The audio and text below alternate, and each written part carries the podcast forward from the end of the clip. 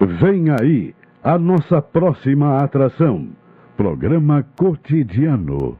ZYK 270, Rádio Pelotense, 620 kHz, 10 kW, amplitude modulada. A emissora da metade sul. Entrevista. Reportagem nos bairros. Prestação de serviço. Previsão do. Informações do trânsito. Notícias de Pelotas e da região. Programa Cotidiano. O seu dia a dia em pauta. Apresentação Caldenei Gomes.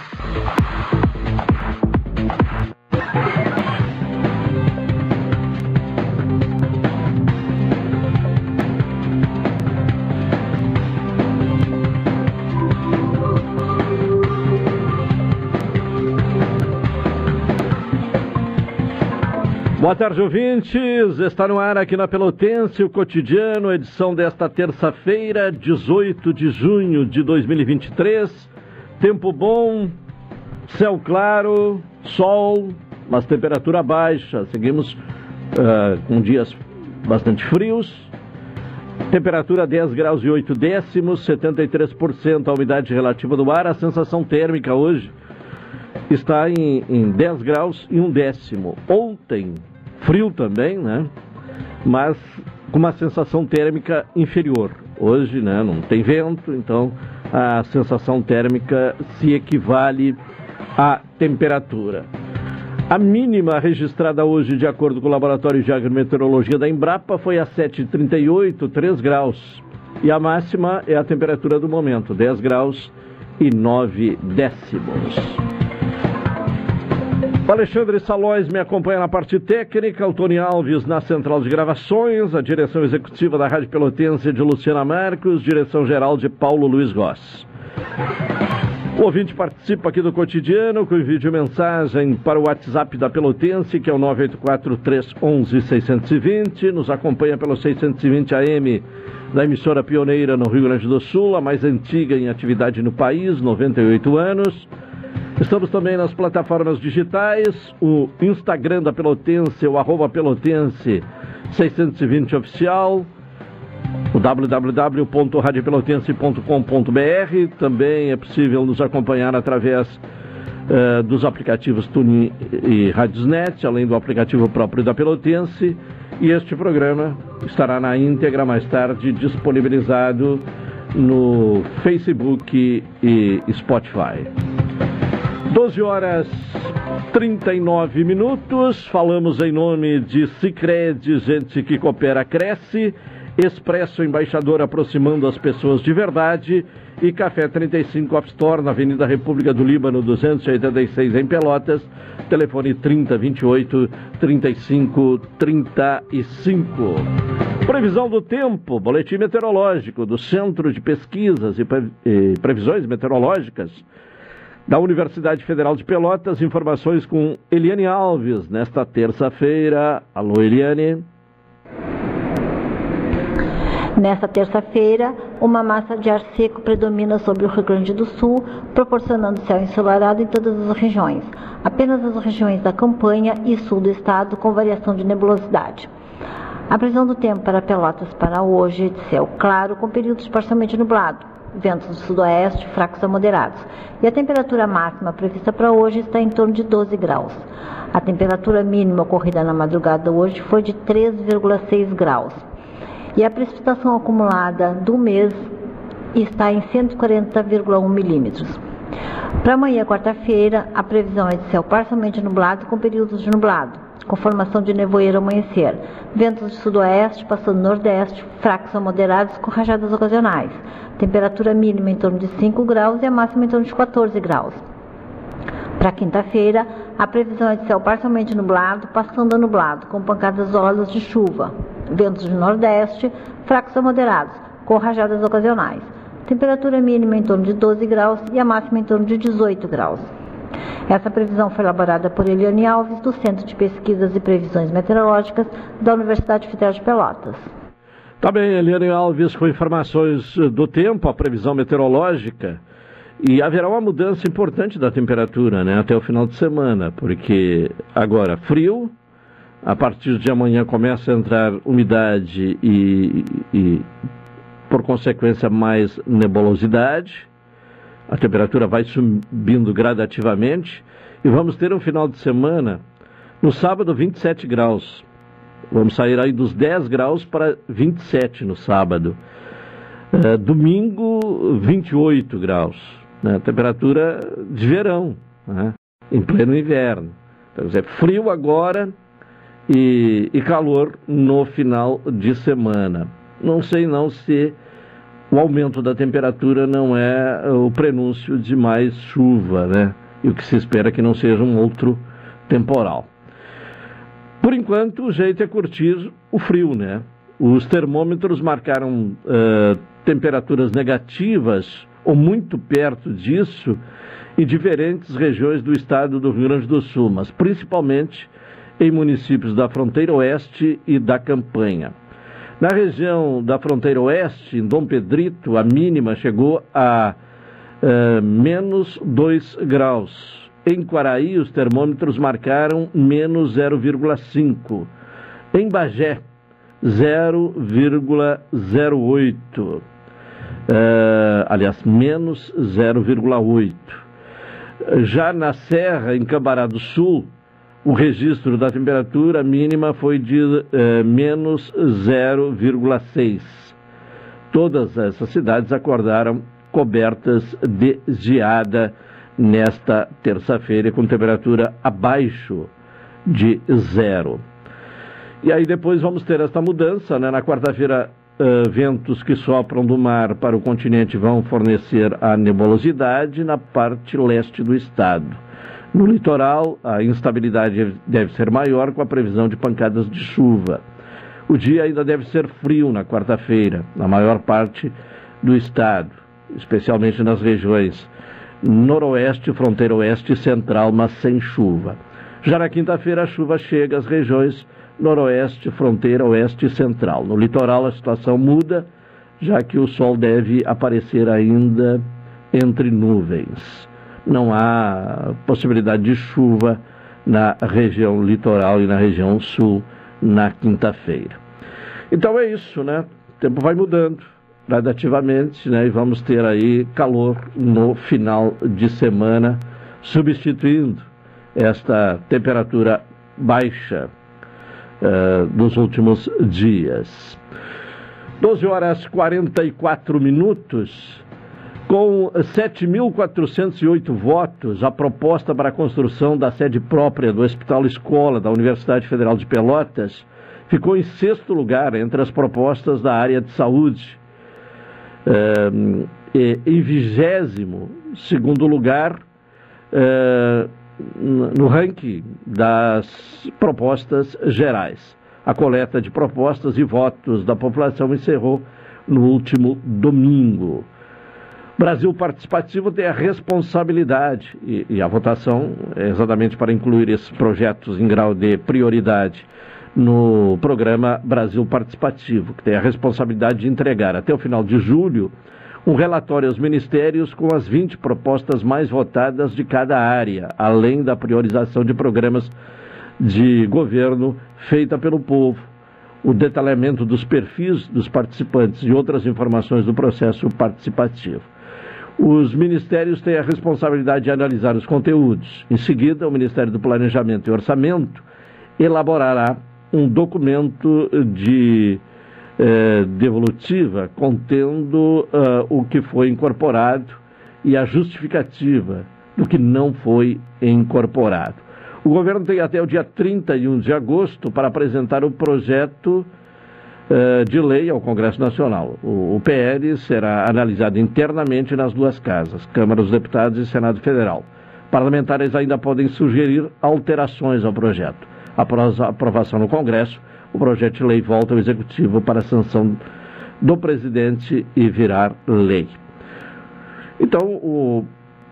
ficou bem votado, né? Houve uma mobilização da, da, da região, né? dos municípios aqui da região, até porque o hospital universitário o Hospital Escola, né, da, da Universidade Federal, não é um hospital municipal, e sim regional.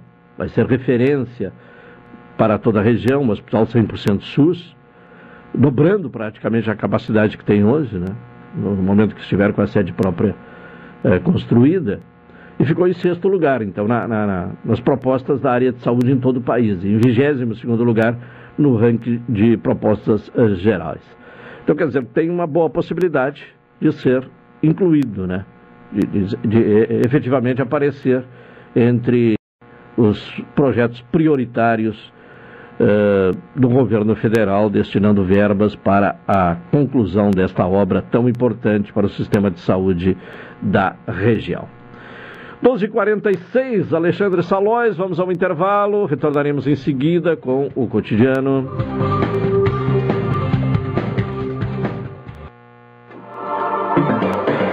Pelotense. Pelotense. 620 AM. A rádio que todo mundo ouve. Primeiro lugar, absoluta. Absoluta. E se existisse um jeito mais humano de cuidar da sua vida financeira? Humano de verdade. Daqueles que você escolhe entre a tecnologia e o atendimento olho no olho, por exemplo. Ou escolhe se quer enviar uma mensagem ou tomar um cafezinho com a gente, já pensou? Aqui no Sicredi você tem um atendimento sempre próximo, porque você é sócio da cooperativa e isso faz toda a diferença. Venha para o Sicredi, onde o dinheiro rende um mundo melhor. Café 35 em todo lugar. Forte marcante o cheirinho no ar. Café 35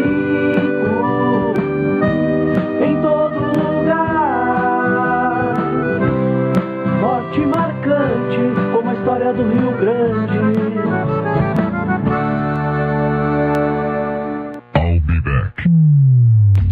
Pelotense, das 14 às 16 horas.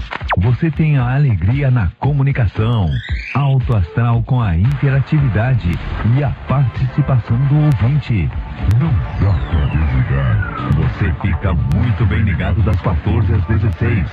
Super tarde, com muita música com a descontração na sua tarde. Não perca, de segunda a sexta-feira, das 14 às 16 horas. Super tarde. Hasta la vista, baby. Programa Cotidiano. O seu dia a dia em pauta. Apresentação Caldenei Gomes.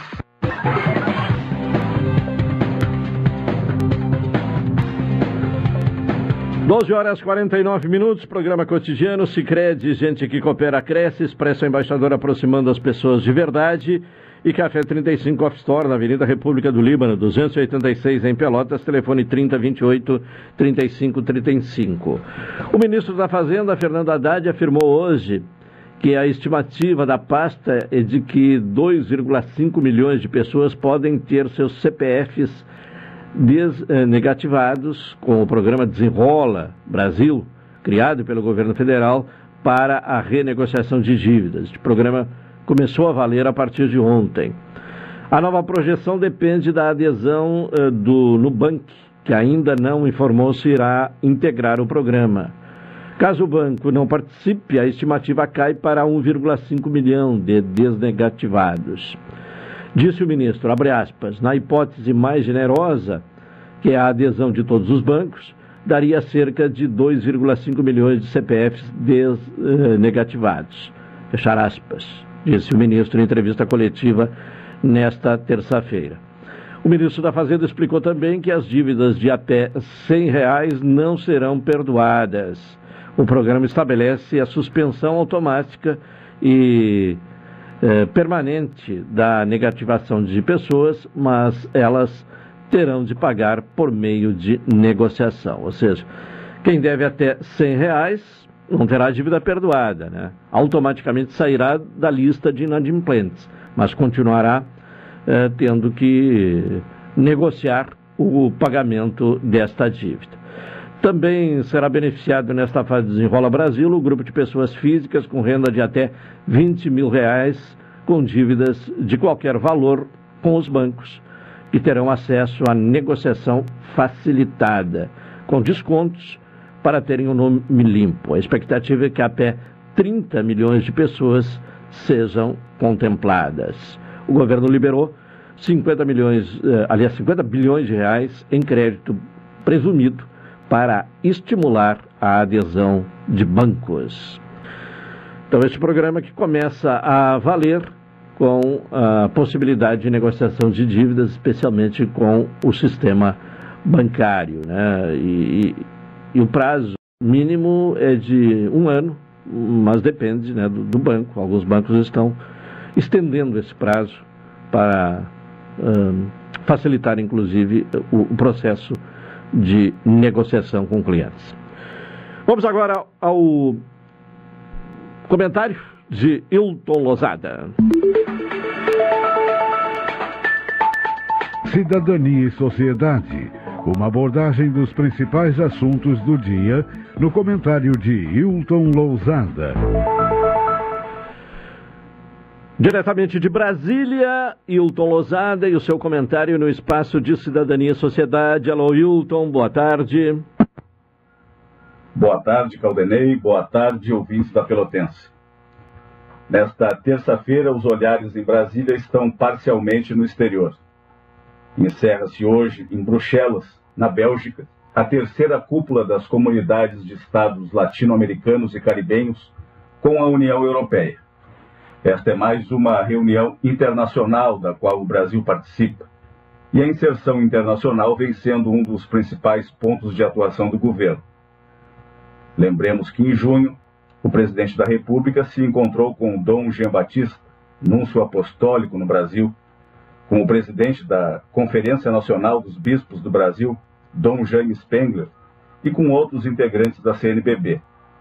O encontro fez parte dos preparativos da viagem de Lula ao Vaticano, oportunidade na qual se encontrou com o Papa Francisco, e na qual ambos trataram, dentre outros assuntos, da tentativa de estabelecimento da paz entre Rússia e Ucrânia. Para além das gestões do Papa e das gestões de eventuais líderes mundiais, feitas isoladamente até agora, e evidentemente sem sucesso, como nos mostra a continuidade da invasão russa sobre o território ucraniano e o recente bombardeio russo nas últimas horas de portos ucranianos que se destinam à exportação, há sobre a mesa ainda outra iniciativa de paz, essa organizada por alguns países africanos, como o Senegal, a África do Sul, a Zâmbia, o Egito e Comores. As reuniões realizadas pelo grupo junto ao presidente ucraniano e junto ao presidente russo não tiveram resultado prático, pois, segundo o presidente ucraniano, a iniciativa dos países africanos de mediar a paz, mas sem a retirada das tropas russas do território ucraniano, estava destinado ao fracasso.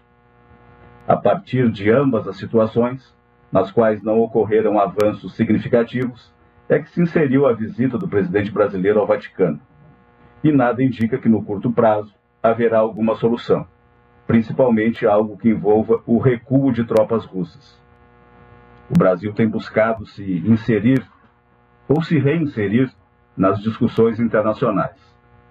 Prova disso é a busca por espaços cada vez mais qualificados na discussão ambiental. Protagonismo do Brasil nesta área é inegável, e a ocupação dos espaços de discussão e reflexão sobre meio ambiente e mudanças climáticas tem sido feita de maneira competente. A questão climática, vista como uma questão de menor importância ainda por parte da comunidade, se impôs de maneira muito evidente as altas temperaturas dessa semana no hemisfério norte, bem como os recentes ciclones aqui no Brasil, são apenas alguns exemplos. Vale lembrar que na COP27, realizada no Egito em novembro do ano passado, ocorreu um fato relevante, que foi o acordo sobre perdas e danos, especificamente a criação de um fundo de perdas e danos destinado a atender os países mais vulneráveis que sofrem os impactos do desastre climático. A existência deste fundo é o reconhecimento de que os países que contribuíram para a criação deste ambiente de mudanças climáticas devem ser responsabilizados e paguem esta conta. A discussão qualificada sobre a questão ambiental resultou recentemente, e esta é verdadeiramente uma boa notícia, na confirmação pela Organização das Nações Unidas da realização no Brasil da COP30, Conferência sobre Mudanças Climáticas. O evento está agendado para ocorrer na cidade de Belém, no estado do Pará, em novembro de 2025. Se êxito há na questão ambiental, na esfera internacional pelo menos, o Brasil ainda enfrenta desafios muito grandes em outras áreas, como os acordos comerciais, questões que também estão sendo discutidas nos últimos dias na cúpula de Bruxelas. Vale registrar que durante décadas o Brasil se insurgiu contra determinadas posturas de países europeus em relação ao nível de protecionismo com o qual se tratava a produção agrícola naquela parte do mundo. As críticas de países europeus ao desmatamento e ao formato como se dá a produção agropecuária brasileira ainda são um entrave às discussões. E este é apenas um ponto das discussões sobre protecionismo, tema recorrente e que parece que não desaparecerá tão cedo. Vale ressaltar que em 2011, o então diretor da Organização Mundial de Comércio, Pascal Lamy, já alertava os líderes mundiais de que o protecionismo causava efeitos devastadores na economia global. Recentemente, na primeira quinzena de junho, esteve aqui em Brasília a presidente da Comissão Europeia, Ursula von der Leyen, que tratou, dentre outros assuntos, do acordo entre a União Europeia e o Mercosul, acordo que está sendo negociado há mais de 20 anos. Ainda que com novas exigências apresentadas pela União Europeia e com o evidente descontentamento do governo brasileiro, espera-se que o acordo seja finalmente concluído até o final do ano. A desconfiança da União Europeia não deixará de existir, sobretudo em função da instabilidade política da região. Ninguém quer fechar acordo e o acordo ser colocado em xeque a cada eleição. O presidente brasileiro disse que os acordos precisam ser feitos com base em confiança e não em ameaças. A postura da União Europeia, recentemente, com um novo conjunto de exigências, criou um descontentamento entre os membros do Mercosul, Brasil, Argentina, Uruguai e Paraguai, pois consideraram que o bloco europeu quer impor punições ao Mercosul em caso de desmatamento. Este fato contrariou os países que integram o Mercosul e, segundo eles, qualquer acordo não pode ser fundado em ameaças. Então, é isso. Para além disso, ouvintes da Rádio Pelotense, o que mais haveria para ser dito? Nesse final de semana, na Bélgica, no encontro de líderes da terceira cúpula das comunidades de estados latino-americanos e caribenhos com a União Europeia, houve mais comedimento do presidente brasileiro. Ele falou sobre o que o Brasil está fazendo em matéria ambiental, sobretudo em relação ao enfrentamento do desmatamento. Lula não entrou em bola dividida em relação à Venezuela e calibrou melhor seu discurso, certamente apoiado em pesquisas que demonstram que as falas anteriores dele não condiziam com a realidade daquele país, e cobrou uma eleição na Venezuela que seja reconhecida, tanto pelo governo quanto pela oposição. Por fim, o Brasil voltou ao cenário internacional, ciente de sua força, mas ciente também de que precisa recuperar a capacidade de diálogo com os outros países e retomar o protagonismo que teve em um passado não muito distante. O acordo entre Mercosul e União Europeia ainda precisa de muito trabalho. A possibilidade de mudança política em alguns países da Europa em função de eleições que podem modificar a atual intenção europeia de concluir o acordo com o Mercosul, deve ser levado em consideração, sobretudo as eleições espanholas, pois atualmente a Espanha exerce a presidência rotativa do Conselho da União Europeia. Caldenei. Tá bem, Hilton Lozada, comentário aqui no programa cotidiano no espaço de Cidadania e Sociedade. Vamos repetindo um anúncio de utilidade pública, pedido de sangue para a senhora Ruth Veiga Gonçalves, que está internada no Hospital São Francisco de Paula. Doadores, qualquer tipo de sangue, comparecer no Hemocentro Regional de Pelotas, que fica na Avenida Bento Gonçalves, ao lado do Colégio Municipal Pelotense. Então, né, quem for doador né, e tiver disponibilidade né, de fazer este gesto de solidário, né, e, e em nome da paciente Ruth Veiga Gonçalves. Vamos ao intervalo, pontualmente uma hora, retornaremos em seguida.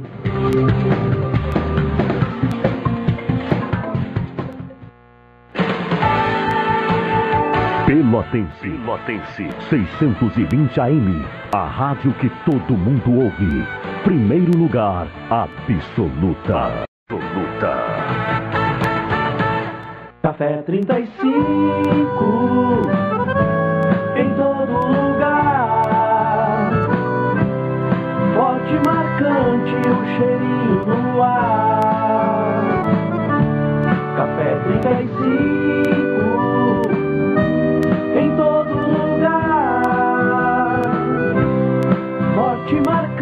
marcante como a história do Rio Grande.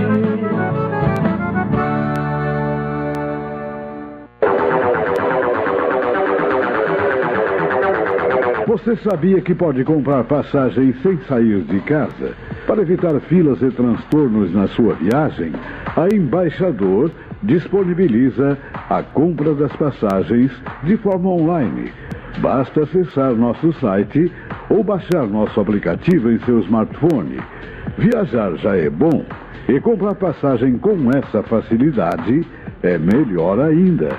Acesse o site www.expressoembaixador.com.br ou baixe o aplicativo Embaixador Passagens. Expresso Embaixador, aproximando as pessoas de verdade.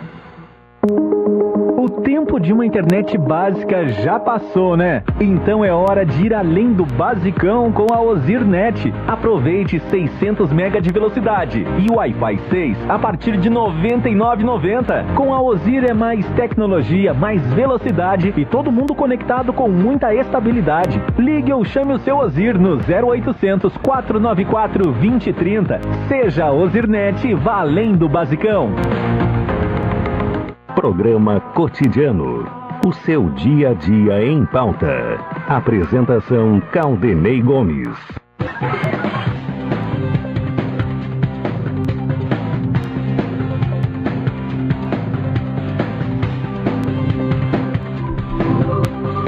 Uma hora quatro minutos, uma e quatro, estamos com o programa cotidiano aqui na Pelotense, temperatura 10 graus e 7 décimos, 72% a umidade relativa do ar. A sensação térmica baixou um pouquinho, agora 9 graus e 6 décimos, tempo bom em Pelotas. Bom, na Câmara de Vereadores hoje pela manhã, o assunto né, dominante foi a questão relacionada à falta de energia elétrica em Pelotas, ainda por conta do ciclone extratropical da semana passada. Vários vereadores uh, se manifestaram a respeito do tema e, entre eles, o vereador uh, Marcos Ferreira Marcola, que está em contato conosco neste momento. Marcola, boa tarde. Boa tarde, boa tarde, Caldenei, nosso ouvinte da Rádio Pelotense. Alegria poder conversar contigo. Bom, o que eh, o Legislativo propõe, o que, é que pode ser feito pelo Poder Legislativo no sentido de abordar esta questão né, que foi enfrentada aí por eh, milhares de pelotenses, né, e alguns ainda continuam enfrentando, que é a falta de energia elétrica e as consequências da falta de energia elétrica também, a Claro. falta d'água que é uma das consequências. Sem dúvida nenhuma, Caldenei, é o momento da gente ter muita responsabilidade e agir com aquilo que a população espera dos seus representantes. A nossa proposta que apresentamos é que a Câmara de Vereadores possa convocar a direção da Equatorial para vir ao Poder Legislativo e explicar o- os acontecimentos, é, o que funcionou, por que faltou estrutura, o que veio o pessoal de Porto Alegre, mas e também eu propus a gente encaminhar um um Ministério Público que possa abrir uma ação para avaliar, porque é, é inconcebível as pessoas seis, sete dias sem luz e E a informação que se recebe é que, olha, estrutura estava vindo de Porto Alegre. Quanto tempo demora? Por que, que faltou o planejamento? Então, porque eu, hoje deve acontecer muitos discursos, mas a população discurso não resolve. Nós queremos é que ligue a luz da população que está sem energia. Bom, uh, sexto dia para algumas pessoas sem energia, né? Uh, já estamos no sexto dia depois do ciclone, da passagem do ciclone. Ainda chega muita reclamação à Câmara? Qual é a, a, a, a radiografia que o, o, senhor tem da situação neste momento? Muita reclamação e alguns erros, erros de equívocos, tipo, o Quatrel liga a luz, uh, eu posso citar o caso do bairro Santa Terezinha, foram ontem lá, ligaram na São Manuel, tinha uma, uma de 100 pessoas sem iluminação. Ligaram, a população contente. Uma hora depois, caiu a rede de novo, foram ver, tinha feito uma ligação. Então, são essas questões que nós temos que avaliar para garantir um futuro melhor. É, é, alguns relatos também né, de, de, ligações que foram feitas depois de um período sem energia, mas ficou numa, rede, numa, numa fase rede só. Fase única. É, fase única. É, fase única e aí. Acaba tendo que voltar. Tendo que voltar, ficar, é, é, de novo, ficar na espera, né? É. Então, são essas questões que eu acho que nesse momento que nós precisamos é restabelecer, não encontrar culpados oficialmente, a gente sabe que é o responsável, e buscar o entendimento para o futuro. Porque a Equatorial, ah, a Equatorial vai seguir. Ela ganhou um processo, comprou a CE, vai permanecer aqui na região trabalhando e não tem o que se fazer a não ser nós cobrar, ajudar que funcione melhor.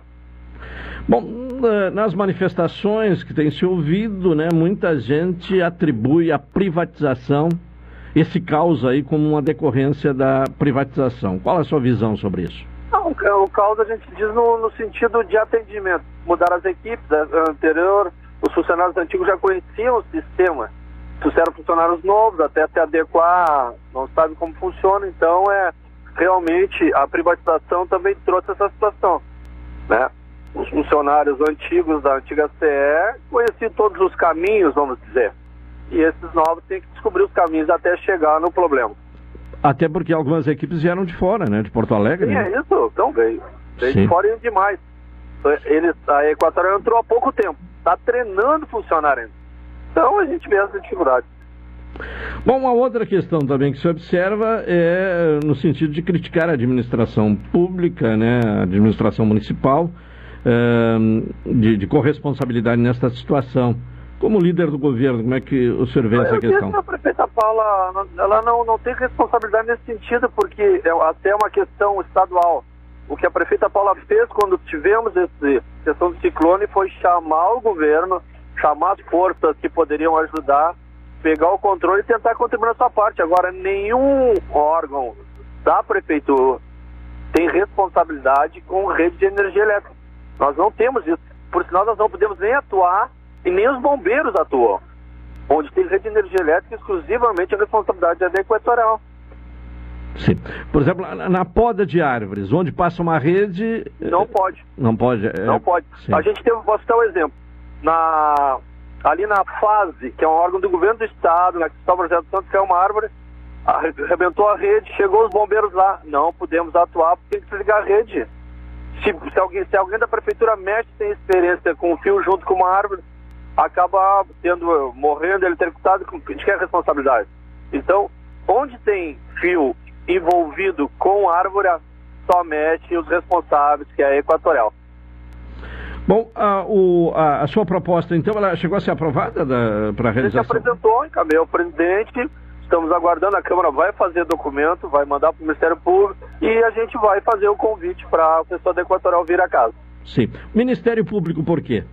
Ministério Público porque a gente tem que, tem que pegar e, e comunicar, porque senão nós vamos estar negligenciando.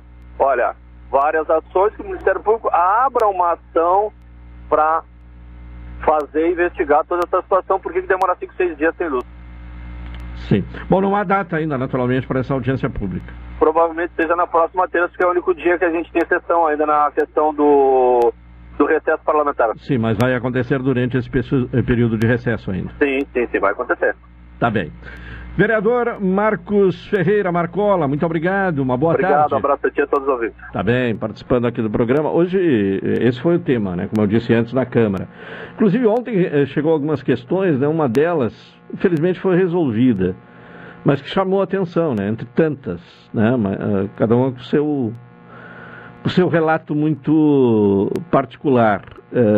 Essa questão, até vou tentar encontrar aqui, diz respeito à Casa dos Estudantes da Universidade Federal, que, que, que essa casa fica na, na eh, 3 de maio. Eh, eu eu não, não, não quero eh, correr o risco de equívoco nos números aqui, mas é um, um local com muita gente. E tinha também energia elétrica e, e- sem energia elétrica já há cinco dias. ahn, por consequência também estava faltando água, né? Então aí se estabeleceu o caos neste local. Bom, já acessei aqui o, o comunicado que foi feito ontem, até pedindo também que a gente participasse da mobilização no, no sentido de eh, resolver o problema. Estudantes da Universidade Federal de Pelotas, moradores na casa de estudantes, situada na rua 3 de maio, 1212, com 60 apartamentos. Eh, esse é o dado que eu buscava, 60 apartamentos. Enfrenta a falta de energia elétrica desde quarta-feira. Bom, o problema foi resolvido, felizmente, ontem à tarde, né, neste local.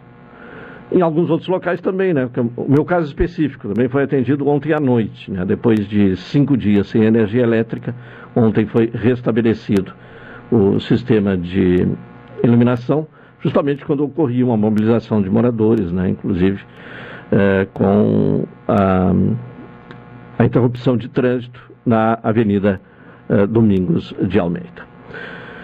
E alguns problemas estão sendo corrigidos, outros não. Ainda tem muita gente, especialmente na, na, na zona do interior do município, sem energia elétrica. Ahn, até uh, o posto de saúde, né, uma UBS sem água, né, não tem energia elétrica nem água. É na Ponte Cordeiro de Farias e, e tantos outros relatos que são feitos ainda de pessoas que esperam por solução deste problema. 12 horas, aliás, 13 horas, 13 horas 12 minutos. Vamos ao intervalo, Alexandre Salóis. Em seguida retornaremos com o cotidiano.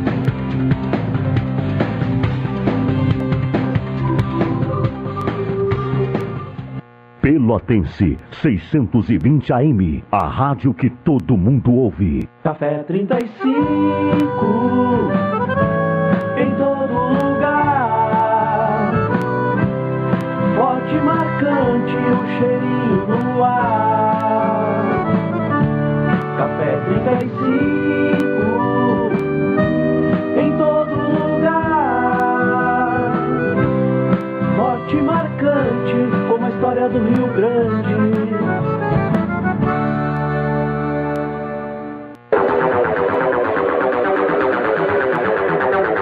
Você sabia que pode comprar passagem sem sair de casa?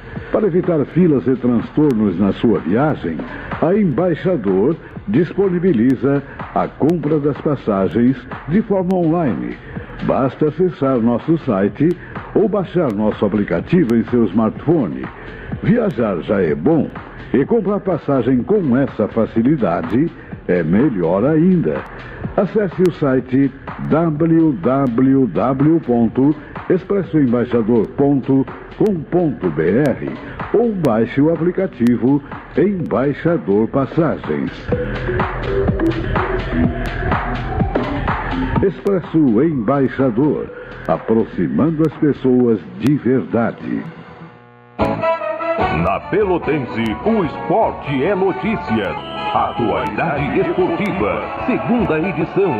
Fique por dentro de tudo o que acontece no esporte, na cidade, no estado, no Brasil e no mundo. Atualidade Esportiva, segunda edição. De segunda a sexta, aqui na Pelotense, a Rádio Show da Metade Sul. Programa Cotidiano. O seu dia a dia em pauta.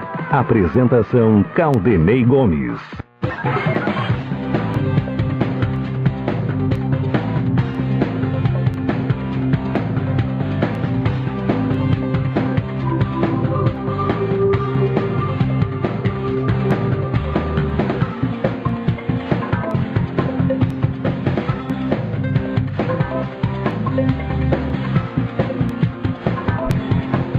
Estamos de volta, de volta com o programa cotidiano, uma hora 15 minutos. Falamos em nome de Cicred, gente que coopera, cresce, Expresso Embaixador aproximando as pessoas de verdade.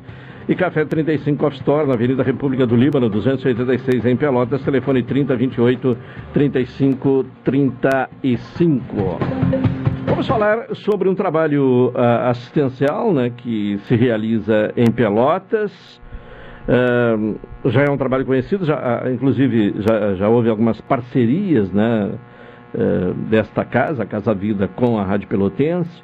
E nós retomamos essa pauta exatamente para saber como está indo o trabalho neste momento, né, com, acredito até com muito de demanda, né, com a presença da assistente social Fabiana Cardoso Neitzel, que comparece ao programa falando um pouco deste trabalho que é realizado pela Casa Vida. Fabiana, obrigado pela presença, boa tarde. Boa tarde. Eu vou pedir que fale mais próximo ao microfone. Isso. Tá ligado? Tá ligado, tá ligado. Estamos me ouvindo perfeitamente. Boa tarde. E aí, Casa Vida, né? É, que tipo de trabalho é prestado até para aquelas pessoas que não conhecem, né? Para ficar sabendo que tipo de atendimento é realizado? Então, vou falar um pouquinho sobre o trabalho da Casa Vida. Uh, Casa Vida Pelotas, ela funciona como um abrigo de passagem para pessoas que estão fazendo tratamento de saúde em Pelotas, oriundas de municípios vizinhos. Então, eles são encaminhados é, via serviço social dos hospitais ou via secretaria e o seu acompanhante normalmente fica conosco. Né? Quando é o caso do paciente, como é que funciona? Normalmente são pessoas que vêm fazer um tratamento oncológico e necessitam de um abrigo. Né? Então, para ficar na instituição, é necessário um acompanhante, porque nós não temos cuidadores na instituição. Essas pessoas são acolhidas, né, onde elas podem ter um banho quente, uma cama para descansar, quatro refeições, tudo de forma gratuita. Né? Nós contamos com o apoio da comunidade, né? porque vivemos de doações, né? Nossa instituição é uma instituição não governamental. E o nosso trabalho é mais ou menos isso, funciona como um abrigo de passagem, então. Bom, para acompanhantes, eh, são aqueles acompanhantes, inclusive, de pacientes que eh, estão internados nos hospitais? Isso, nos hospitais da cidade, né? Então, essas pessoas, muitas vezes, elas estão nos bancos de praças, né? Muitas vezes, pessoas, assim, um pouco humildes, mas não necessariamente, tá? Não é esse o critério, né? Claro que na grande maioria, né, seria pessoas mais vulneráveis e, e nos procuram, né? Mas via serviço social, por quê? Porque as pessoas têm que procurar o serviço social do hospital, porque a assistente social vai fazer contato conosco e fazer o encaminhamento, né? Colocando ali que o seu familiar, né, encontra-se no hospital, seja UTI. Em caso de UTI, nós aceitamos até dois acompanhantes. As pessoas podem se revezar nos cuidados, né, ao familiar. Bom, e tem algum critério, assim, socioeconômico ou não? Não, na verdade a gente faz uma anamnese, que seria a nossa ficha socioeconômica, mas muitas vezes a gente entende que um problema de saúde, né, ele compromete, muitas vezes até a renda financeira das pessoas. Claro que seria uma situação de pessoas mais vulneráveis, que as nossas acomodações são quartos coletivos, né, dentro de um bom senso nós separamos por gênero, e então seria nesse sentido, entende? As pessoas vão fa falar com o serviço social, né, colocarem as suas demandas e o serviço social dos hospitais nos entram em contato conosco. Já os pacientes são aqueles pacientes que estão em tratamento, que precisam permanecer na cidade, né? não, não podem voltar para o local de origem.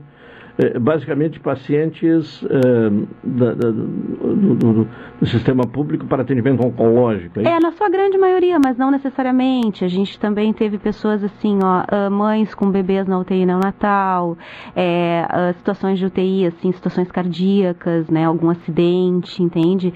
Então as pessoas vêm nos procurar, né? Normalmente pessoas assim dos municípios vizinhos que é a nossa grande demanda. Sim, é, de municípios da região, mas Isso. também vem alguns de longe, né? Sim, sim, sim. É Já porque... teve também Santa Catarina. Agora mesmo nós estamos com uma moça ali que eles são de, de Santa Catarina. Estão com um bebê na UTI aqui do São Francisco, né? Estão conosco. E então, assim, não, não é, né? É mais uma situação assim de muitas vezes até deslocamento, procurando hospitais que tenha vaga e tudo mais. Claro. É, porque Pelotas é, tem um atendimento com a característica regional, né? Sim, um polo, sim, né? sim. Especialmente é. na área oncológica oncológica. É. Bom, e qual é a capacidade de, de abrir? Olha, nós temos assim, normalmente ali está em torno de 20 leitos, né? A gente procura, claro, não colocar muitas pessoas, né? Uh, mas é mais ou menos isso, entende? Uma capacidade de 20 leitos, a gente procura acomodar um pouco menos, né? Em função dos quartos ser coletivos. Mas é essa, uma grande demanda que a gente está tendo agora também, não necessariamente só, né? Porque a gente não funciona só como um abrigo. Nossa principal atividade seria essa, mas nós também atendemos famílias que são cadastradas conosco. Então, todo mês elas têm um, uma cesta básica, né? Que procuram a instituição. Também de pacientes oncológicos. E, e o que a gente está percebendo agora que aumentou bastante é uma demanda atrás de fralda geriátrica. As pessoas estão nos procurando, né? Uh, não sei se está acontecendo alguma coisa de, de logística, né? Para abastecimento no município. Então, a gente está tendo essa demanda também. As pessoas vão, fazem um cadastro conosco, né? E, e nos pedem um auxílio nesse sentido. Sim.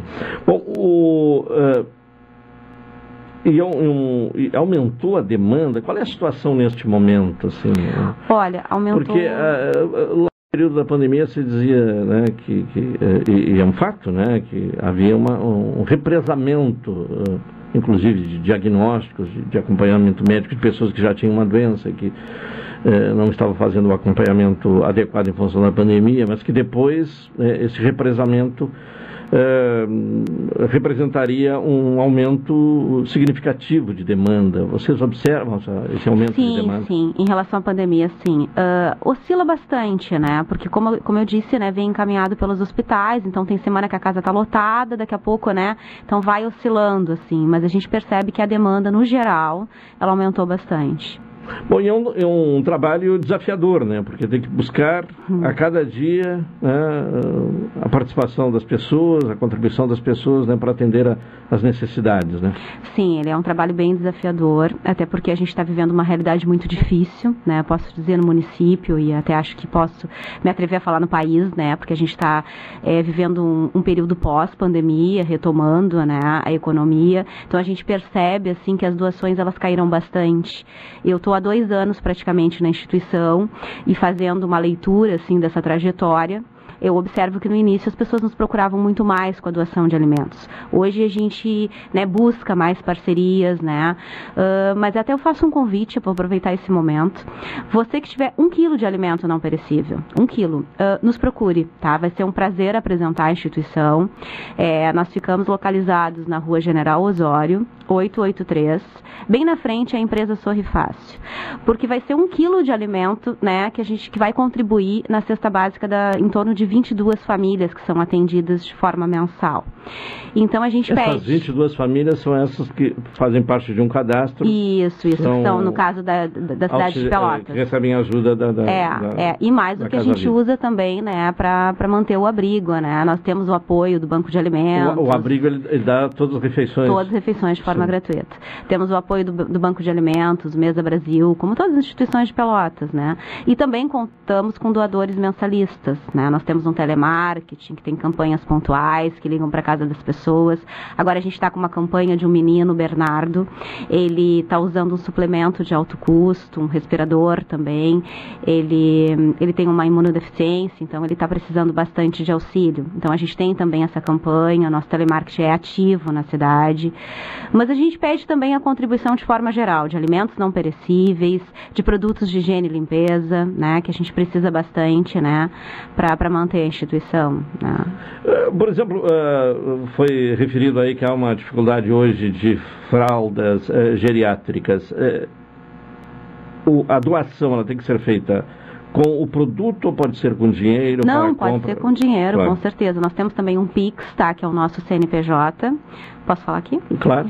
É, o número é o 11 177 339 1000 invertido 84.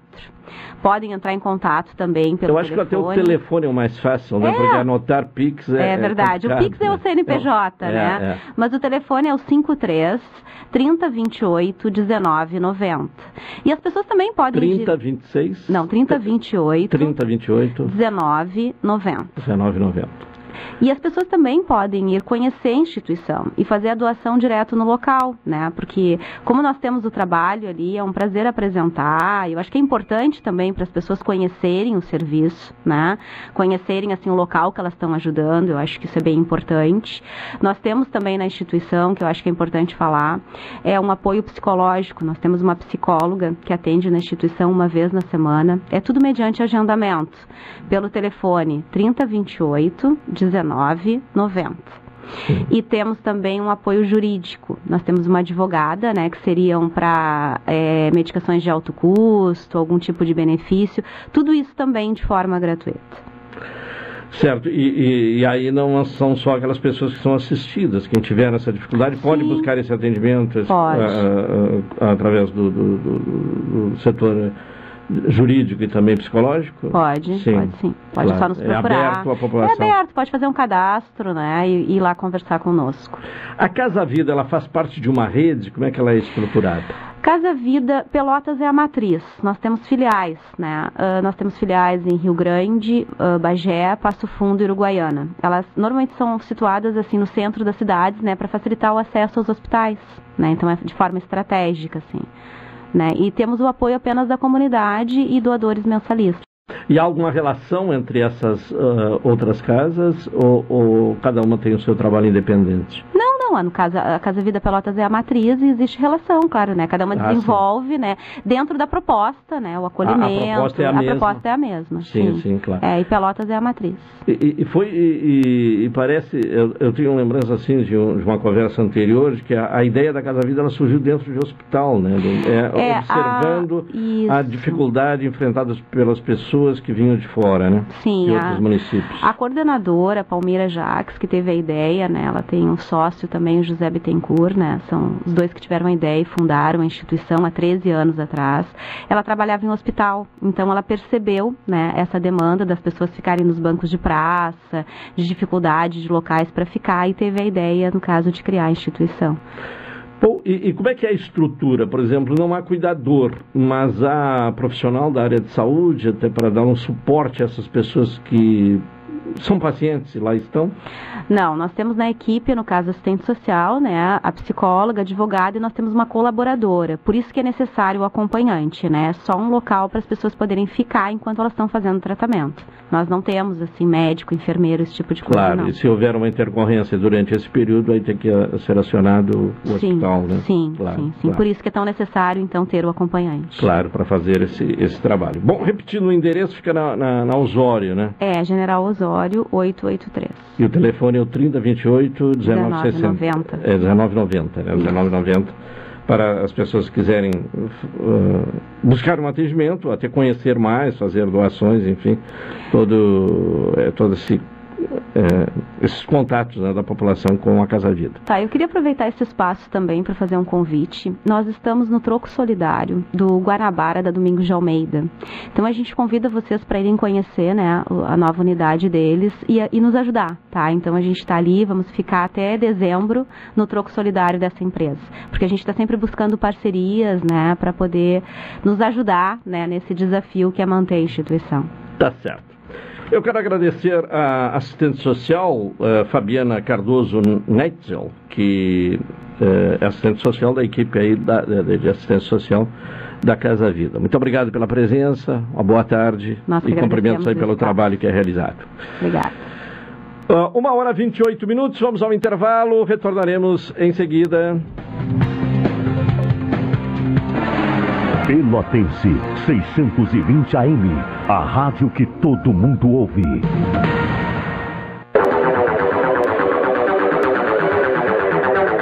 Você sabia que pode comprar passagem sem sair de casa? Para evitar filas e transtornos na sua viagem, a Embaixador disponibiliza a compra das passagens de forma online. Basta acessar nosso site ou baixar nosso aplicativo em seu smartphone. Viajar já é bom e comprar passagem com essa facilidade é melhor ainda. Acesse o site www.expressoembaixador.com.br ou baixe o aplicativo Embaixador Passagens. Expresso Embaixador, aproximando as pessoas de verdade. Café 35 em todo lugar. Forte marcante o cheirinho no ar. Café 35 em todo lugar. Forte marcante como a história do Rio Grande. Com vocês, o hit desse inverno.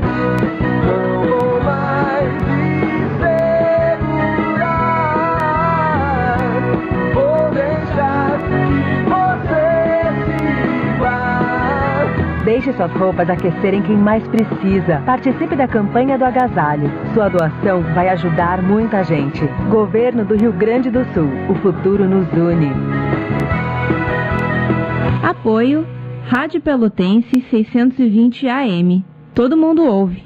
Promoção Invista e Ganhe Sicredi Interestados. Invista em poupança ou aplicações e concorra a prêmios de 5 e 100 mil reais. E você ainda pode raspar e ganhar brindes da marca Sicredi. Acesse cicred.com.br barra barra Invista e Ganhe. Área do participante. Dê o aceite e receba as raspinhas eletrônicas. Para saber mais, fale com seu gerente na agência ou no WhatsApp. Invista no Sicredi, onde seu dinheiro rende um mundo melhor. Programa Cotidiano. O seu dia a dia em pauta. Apresentação Caldenei Gomes.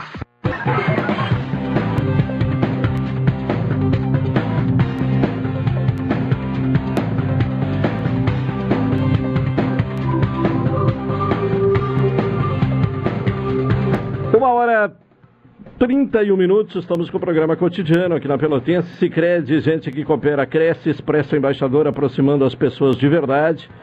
E Café 35, Coffee Store, na Avenida República do Líbano, 286 em Pelotas, telefone 3028 35 35. Quem volta ao programa cotidiano, nesta terça-feira, é Daniel Amaro. Daniel Amaro, obrigado pela presença, boa tarde. Opa, boa tarde, Claudinei, boa tarde, ouvintes. É uma grande satisfação estar aqui de volta, poder falar um pouco mais sobre dança. E é isso, né? Depois de, de alguns dias sem luz, a cidade Também foi. ficou- é, ficou eu, eu não fiquei sem luz, É. fiquei pouco tempo sem luz, né? Podemos, Que podemos dizer assim, umas 12 horas. Privilégio. Umas Deu pra- 12 horas sem luz, mas a cidade Olha, tem. 12 existe um- horas já é um transtorno. Já é um transtorno. Agora imagina, eu fiquei cinco dias. e tem gente aí que já Que está no sexto dia, né? Que loucura. É, é. Mas vamos torcer que, que volte tudo ao normal, né? Porque foi uma coisa fora do normal. Eu confesso aqui que eu nunca havia visto um, um ciclone em Pelotas desse nível. É, fo- foi uma madrugada de uma experiência ah, impressionante, né? Não vai ser esquecida tão cedo. Exatamente. É. Aliás, temos vivido alguns momentos assim que têm sido é, muito marcantes né, na nossa, nossa trajetória. Não é nenhum privilégio é, viver esses momentos, né? Mas é um ensinamento. A pandemia foi uma. né? Exatamente. É. Isso que eu ia falar. Tinha É. as palavras da minha boca. Eu É. acho que temos, tivemos um, um exemplo muito próximo, que é a pandemia, né? Que ficamos aí dois anos isolados nas suas casas, muitas pessoas que eram autônomas e que precisavam trabalhar para se O- a, sustentar. a- a sua atividade, né? A minha artística atividade, e- ó, e, e confesso para vocês que ainda até hoje sofremos resqui- resquícios da, É, dessa, foi, foi atingida pandemia. frontalmente. Frontalmente. É. Então, é, eu che- eu chego, eu chego à conclusão, Claudinei, que as pessoas têm que prestarem mais atenção.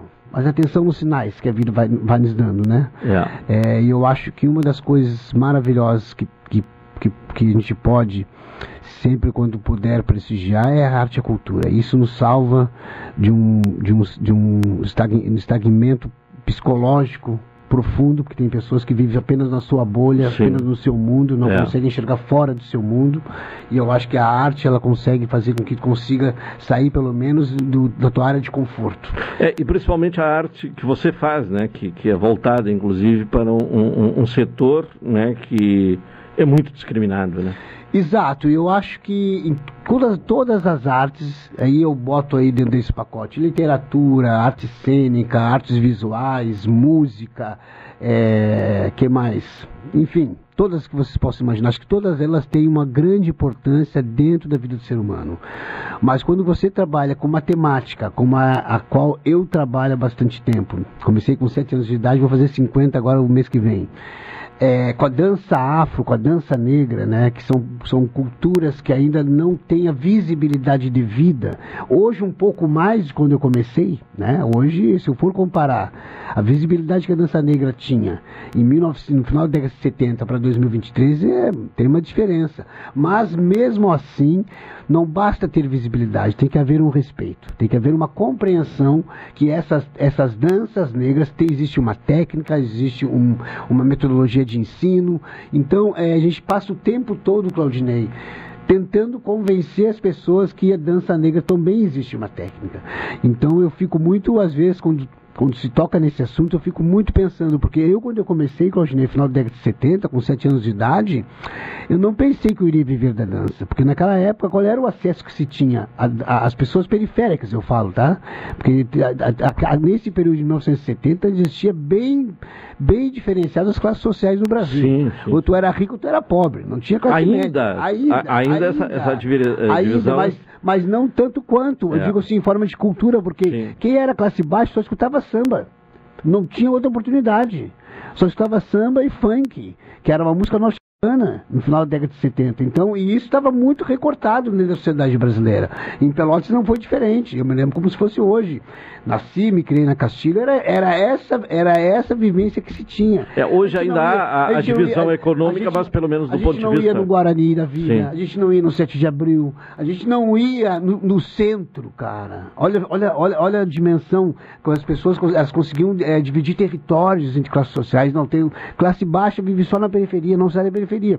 Hoje, ainda se eu, se eu, for pesquisar a fundo, no Dunas, na Vega, Castilho, ainda existe pessoas que não saem até uma, uma, rua, uma rua mais acima do centro pra, do seu bairro. Vai até essa rua e volta. Ainda existe. Se nós pesquisar, ainda existe um serzinho nesses bairros que faz, que faz isso. Mas antigamente era todo o bairro quase. Incrível. Então é isso que eu falo. E, era um, um, um gueto mesmo. Era um gueto. Era, é. era, era, era as pessoas. Existia, uma, um, ter, existia territórios marcados. E aí quando eu, quando eu monto a companhia de dança Daniel Amaro, que daqui a pouco a gente vai falar sobre o espetáculo, vai estar em cartaz agora, daqui a dois dias em, em Rio Grande, a gente constrói essa companhia tendo essa visão. Bom, nós não podemos se contentar com, somente com o território. Essa cultura tem que estar em todos os territórios. Ah, mas é uma cultura de negro, só negro tem que assistir. Não. Acho que a cultura de negro, todo mundo tem que assistir, principalmente quem não é negro né? Para as pessoas conhecerem, porque tem pessoas, Claudinei e ouvintes, que falam sobre um, um, ponto de vista de alguma cultura, de alguma dança, de, de alguma música, sem conhecê-la.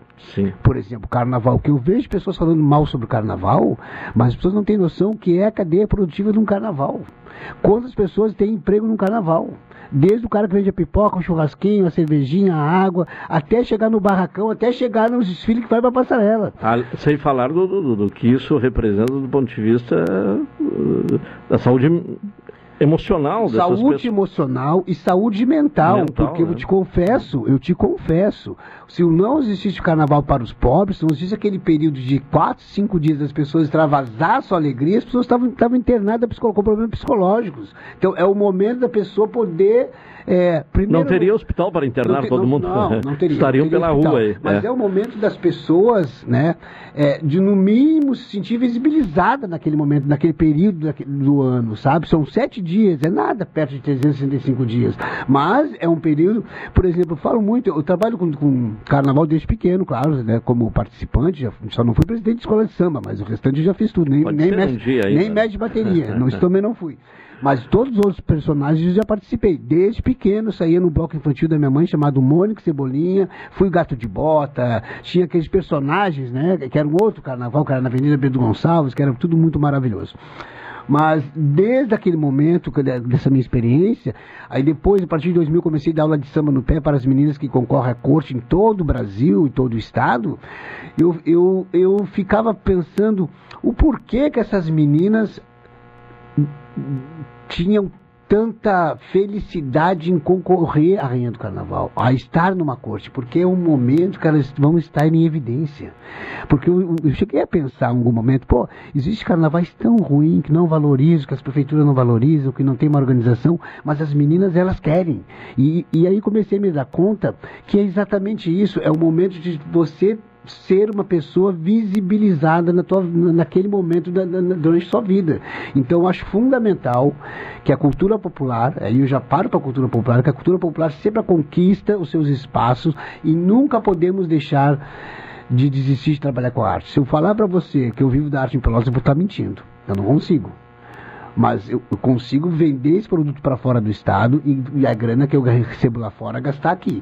Agora, eu jamais vou desistir de trabalhar com essa, com essa profissão. Primeiro, que é a única coisa que eu sei fazer, Claudinei. Se eu te botar na rádio, ser um radialista, você é um fracasso. Ah, mas fala bem, né? Gosta de falar, ó. Acho que não seria fracasso. Se me botarem ser um, um, um, um, técnico da mesa de som, onde está o nosso brother do outro lado aqui da vitrine, seria, eu seria péssimo.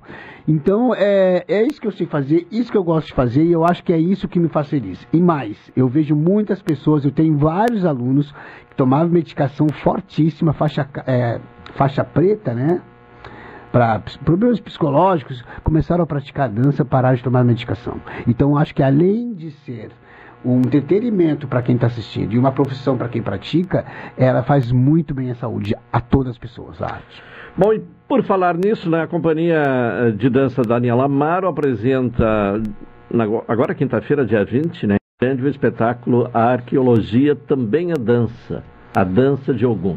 O que é esse espetáculo? Pois então, é, essa apresentação será agora na próxima quinta, às 20h30, né, lá no, no auditório do Campus Carreiros da Universidade Federal de Rio Grande, da FURG, com a entrada franca, é só chegar e assistir.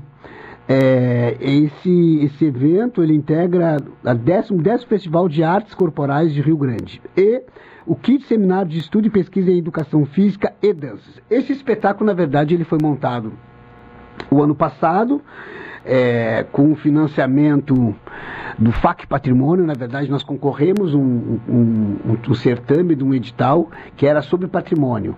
E como esse espetáculo ele surge de uma pesquisa de uma peça arqueológica no sítio da Charqueada São João, nós resolvemos então fazer um projeto de dança linkado ao patrimônio histórico, né, linkado a essa escavação. Então é um, é espetáculo que fala sobre a história da vida de Ogum. Ogum como agricultor, Ogum como ferreiro, Ogum como guerreiro.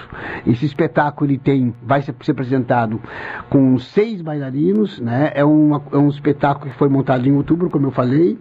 É, Para nós é uma grande honra levar esse espetáculo a Rio Grande, porque a gente tem noção que os negros que estão nessa região hoje, né, o que entraram como homens escravizados, entraram pra, por, pelo Porto de Rio Grande. Então é fundamental levar essa cultura para essa cidade, que embora tenham muitos negros, mas estão lá esquecidos, escondidos. Então é importante levar esse trabalho para dentro do, da academia. Pois né? é, esse é, é um aspecto interessante. É né? Esse é o segredo. É, para dentro da academia. Esse ambiente é, em que o espetáculo ambiente, apresentado. Esse ambiente de pesquisa, de formação, e, e nós trabalhamos com formação, mesmo que seja informal, mas é, é a formação que a gente faz.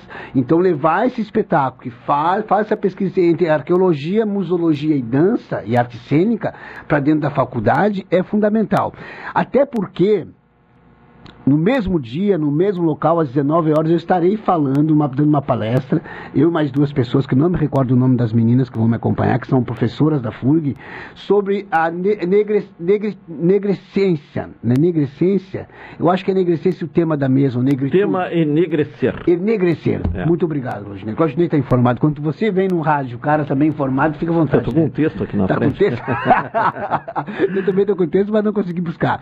Mas, é, então, é, como é que é, desculpa? Enegrecer. Enegrecer. É. Eu, eu, vou, eu vou, eu aceitei participar dessa mesa exatamente para falar isso, da importância da cidade de Rio Grande, da importância da cultura popular estar sendo dialogada dentro da academia, né? Enegrecer, o que, que qual é o, o, sentido? Eu acho que a palavra enegrecer é você dar visibilidade e aceitar que a população brasileira, gaúcha, rio-grandina e pelotense foi construída como pela mão dos, dos homens escravizados. É isso, é afirmar isso. É, é, é, é, você não pensar que isso só foi só foi para constru uma construção para as pessoas desfrutarem nada mais e sempre quando tiver que falar sobre essa cultura dessas regiões, falar sobre os homens brancos. É a mesma coisa que, que, que, eu, que eu tenho, a mesma sensação que eu sinto quando esquecem de falar sobre os indígenas, os primeiros habitantes dessas regiões, da região do Brasil. Então, é, é a, a, proposta dessa mesa, é, eu vou falar sobre o que é fazer essa dança negra nessa região onde estamos, da onde ela vem, como é que ela começou e quem é que faz essa dança negra, quem é que consome também esse produto. Também é isso, é importante saber, porque não basta você ter um produto sem saber quem você, quem é que vai consumir esse produto. Então eu vou, eu vou ter essa fala que vou, vou passar também pela, pela fala da construção do espetáculo.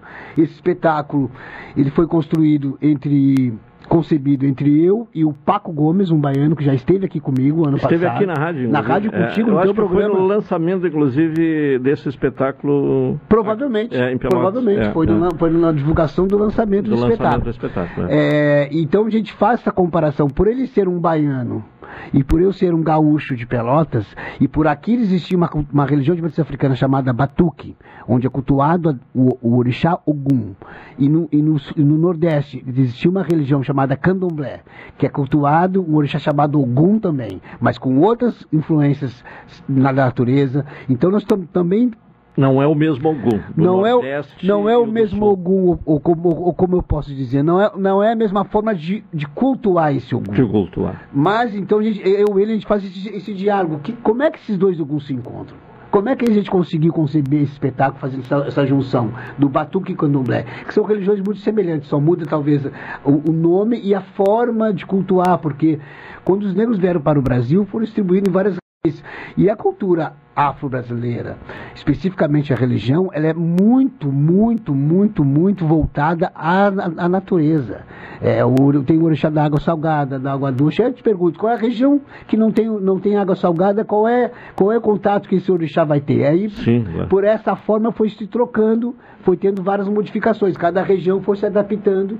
Então, é isso que a gente fala sobre esse espetáculo. Então, eu vou estar às 19 horas do dia 20, fazendo essa palestra, enegrecer essa pauta, né, em cima da minha área que é arte cênica. E às 20h30 o espetáculo. Sim. Bom, em Rio Grande, teve em Pelotas, Rio Grande, a ideia é, é levar para outras uh, cidades? Olha, vou te confessar, Claudinei, vou confessar uma coisa para ti e para os ouvintes. Esse espetáculo ele tem uma trilha, uma trilha sonora própria, né, que foi concebida pelo Guilherme Vieira, um grande músico que não está mais aqui, está na, tá na Paraíba. E esse espetáculo, depois da estreia, Claudinei e ouvintes, uma semana depois, uma bailarina foi morar em Goiânia, outro bailarino foi morar em Salvador, o, o, o mestre, o mestre, né, o cara que compôs a trilha, foi, ele voltou para Paraíba, ele já morava em Paraíba, ele só veio só para fazer o espetáculo, voltou um músico foi embora para Salvador também. Resumindo, estão espalhados estamos, pelo estamos Brasil. espalhados pelo Brasil e, a, e, o elenco caiu pela metade. E aí teve que, teve que eh, substituir. Então, eu, a, os bailarinos eu não substituí, de, mantive um número reduzido, mas a música que era tudo ao vivo, eu tive que usar, estou usando uma trilha mecânica. Por minha sorte, eu gravei no, no, no dia da estreia, eu gravei a trilha. Então o que, que eu fiz? Levei a trilha para o estúdio, dei um trato na trilha, vamos levar a trilha mecânica. Mas é, é muito louco assim. Nós começamos, por exemplo, para quem está nos ouvindo. Nós estreamos em outubro, depois nunca mais tocamos no espetáculo. Fomos tocar um mês atrás agora para ensaiar por esses que, os que restaram. Os que né? restaram é. E aí foi uma dificuldade de memória. O, e, e aí entra algo muito importante que a música nos ensina. A música, quem tem problema de Alzheimer, é, tu bota uma música da, de outras épocas, eles começam a recordar, recordar aquela época. É, então, é, assim, é. quando nós colocamos a música, começamos a dançar, começamos a lembrar, porque ninguém mais lembrava de nada. Então foi quase que fazer uma nova montagem. Mas foi, foi super bacana, eu acho que é isso. Eu acho que quando você constrói uma obra, ela está sempre em modificação, a obra nunca está pronta. E hoje, fazendo esse exercício agora com esses seis bailarinos, eu já tive outra percepção, porque nós temos, na, na primeira, primeira, na estreia do espetáculo, nós tínhamos quatro meninos. É que a gente não teve tempo de fazer também, que eu vou comentar agora, e nem veio na minha ideia, que, é, é, naquele momento, essa ideia que eu tive hoje, ensaiando com um menino, de fazer quatro etapas do Ogum. Um Ogum menino, que era o Ogum, agricultor, o Ogum adolescente, que era, que era que trabalhava com ferro, e o Ogum adulto, que trabalhava, que era o guerreiro. Então, eu, eu fiquei pensando hoje na montanha, olha, se nós remontar de novo com todos os homens, podemos dividir todos vocês em vários Oguns. Porque, na verdade, são... E como é que é exatamente essa questão? Ogum menino agricultor, uh, Ogum jovem, né, adolescente... É, porque nós fomos pesquisar É. a história do Ogum. E É. Isso que eu gostaria que você pesquisamos falasse. a É. história do Ogum, nós descobrimos que o Ogum nunca foi o primeiro guerreiro. Não, ele foi um menino que era agricultor. E aí ele tem toda uma história sobre a, sobre, sobre a plantação. E, e olha que, que interessante, porque eu não sabia disso. Né? E, e- e- o que interessante, porque o espetáculo ele começa com os, com os, os arqueólogos escavando até achar essa peça. O que, que é essa peça, para quem está do outro lado da linha? E aí que entra a, a- a justificativa do título da- do, do espetáculo, arqueologia também, também é dança, É, porque é. através da, que que nós, nós- os arqueólogos da UFPEL acharam no, no- no sítio do- da, da Charca de São João vários elementos. Vidro, vidro afiado como faca, tudo enterrado. Vidro afiado como faca, usavam como faca. É, acharam um- um- uma estrutura de metal com um cadeado aberto e uma chave, e o cara não sabia o que era, levou isso lá para o laboratório, e aí chamou três, ele tinha um aluno que era pai de santo, e o aluno falou assim, "Ah, que estranho, isso não isso parece ter um assentamento para algum. O que que é um assentamento? Uma proteção. Aí como o menino era pai de santo, ele falou, não, joga os búzios para ver. E o menino bateu nos búzios que era, que era um, um assentamento para algum. Ficaram desconfiados, vamos chamar mais quatro pai de santo ver se bate, né? Sim, tiraram a dúvida. Mais quatro, tiraram a dúvida, mais quatro bateram que era um assentamento. E a partir daí, então, que surge a ideia de fazer a obra e que surge a ideia de fazer pesquisa sobre Ogum. E é onde a gente descobre que o Ogum, quando era menino, ele era agricultor. Quando ele quando estava assim de adolescente, ele começou a trabalhar com ferro. Não, é- ele não era guerreiro. E quando se tornou adulto, aí sim que ele foi ser guerreiro. E, e o Ogum, ele está em várias partes do mundo, tá? Às vezes com outros nomes, mas é, é tem o mesmo sentido. Não sei se ouviu falar no Ogum da, da Patagônia. Não, não, nos fale aí. Então. É, eu não ouvi falar, É, não, mas agora. exi- existe o Ogum na. Acho que eu falei a palavra errada, Patagônia, Patagônia aqui no. aqui no, no, no extremo sul da Argentina. É, isso. Não, mas tem, um, tem uma, um Ogum, eu me esqueci o nome, nome do país, rapaz, é lá pra cima. Deixa eu me lembrar aqui. Mas enfim, não, não- acho que eu não vou conseguir me lembrar. Teve até uma novela que, que tinha essa função do Ogum, não me lembro agora muito bem. Mas eu, que- eu quero dizer que vários guerreiros, guerreiros lá do século XVI, XV, eles tinham essa inspiração de ir para a guerra como se fosse o Ogum. Por isso que, não sei se tu, tu conhece uma imagem de Ogum, ou de, São, ou de São Jorge, por Sim, sim, sim. que é um cavaleiro em cima de um cavalo, com um escudo, com uma lança. Esse é, esse é o primeiro símbolo que as pessoas lembram do Ogum. Mas se nós vamos pesquisar, como nós pesquisamos, de fato quem era Ogum, a gente vai cair lá no Ogum menino, que era um menino que cu- cuidava da agricultura. Então o espetáculo a gente vai fazendo todas essas, essas, essas facetas do Ogum até chegar Vencendo esses. sup- é, é, descrevendo, escrevendo, esses. escrevendo esses, é, esses, esses caminhos, né? essas passagens de Ogum aqui essas passagens. Tá legal.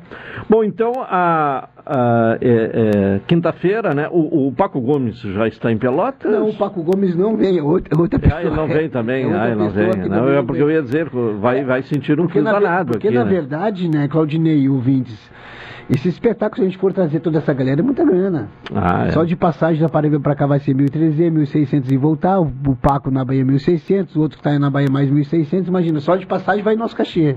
E vai, ainda vai sobrar dinheiro, vai, vai faltar dinheiro, dinheiro, vai vai faltar faltar dinheiro.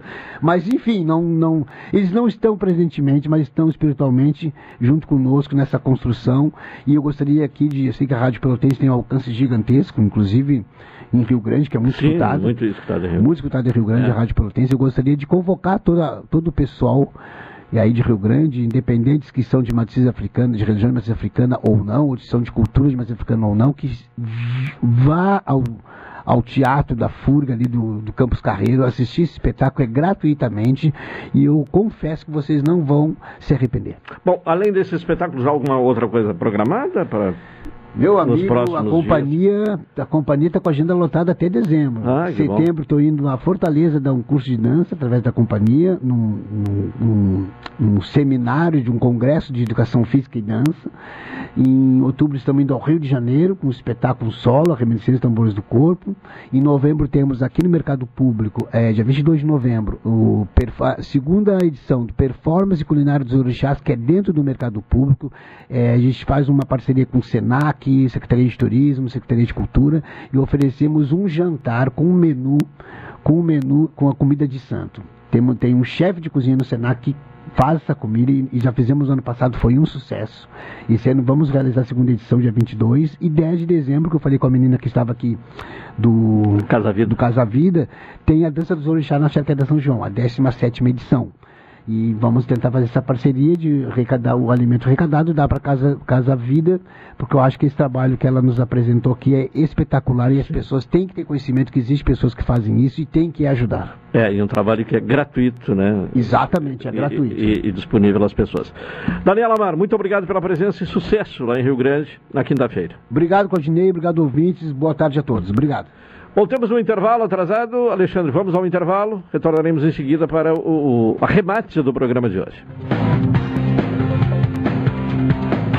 Pela absoluta, absoluta. E se existisse um jeito mais humano de cuidar da sua vida financeira? Humano de verdade. Daqueles que você escolhe entre a tecnologia e o atendimento olho no olho, por exemplo. Ou escolhe se quer enviar uma mensagem ou tomar um cafezinho com a gente, já pensou? Aqui no Sicredi você tem um atendimento sempre próximo, porque você é sócio da cooperativa. E isso faz toda a diferença. Venha para o Sicredi, onde o dinheiro rende um mundo melhor. Café 35 em todo lugar. Forte marcante o cheirinho no ar. Café 35 em todo lugar. Forte marcante como a história do Rio Grande. Transportadora Fonseca Júnior é VaptVupt por você. Ligue 053 3278 7007 e transporte suas encomendas com praticidade, rapidez e segurança. Programa Cotidiano. O seu dia a dia em pauta. Apresentação Caldenei Gomes.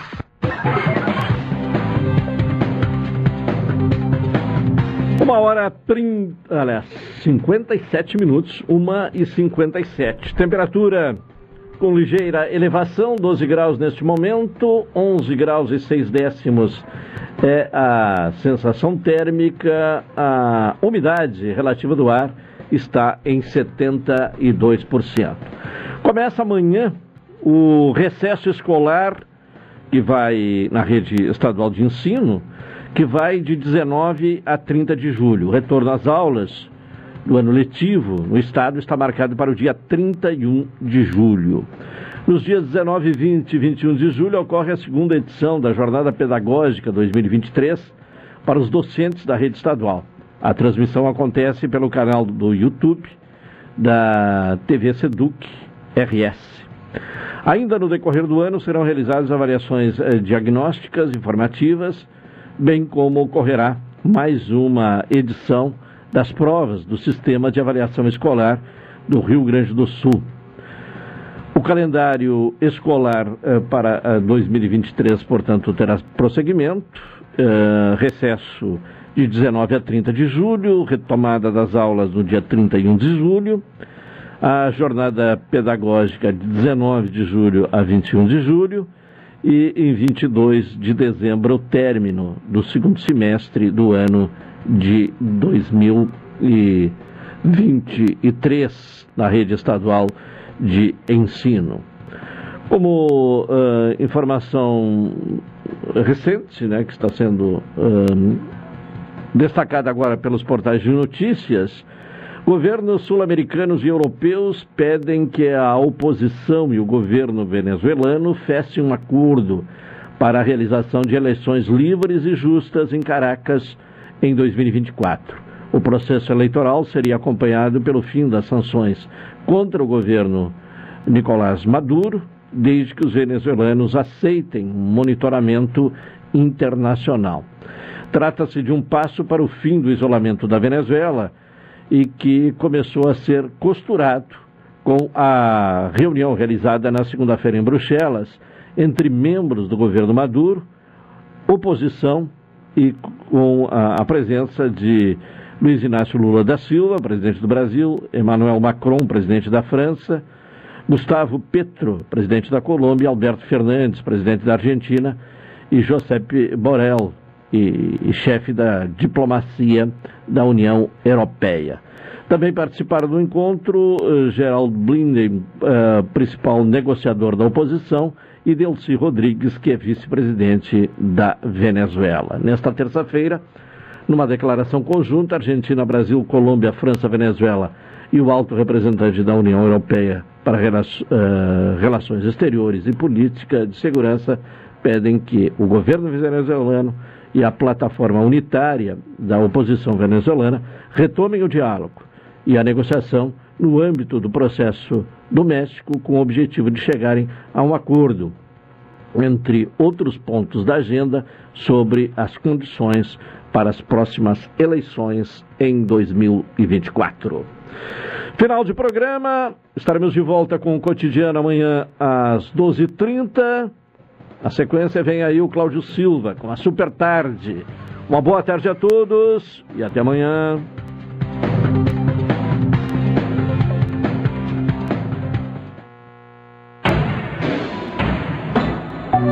ZYK 270, Rádio Pelotense, 620 kHz, 10 kW, amplitude modulada, a emissora da metade sul.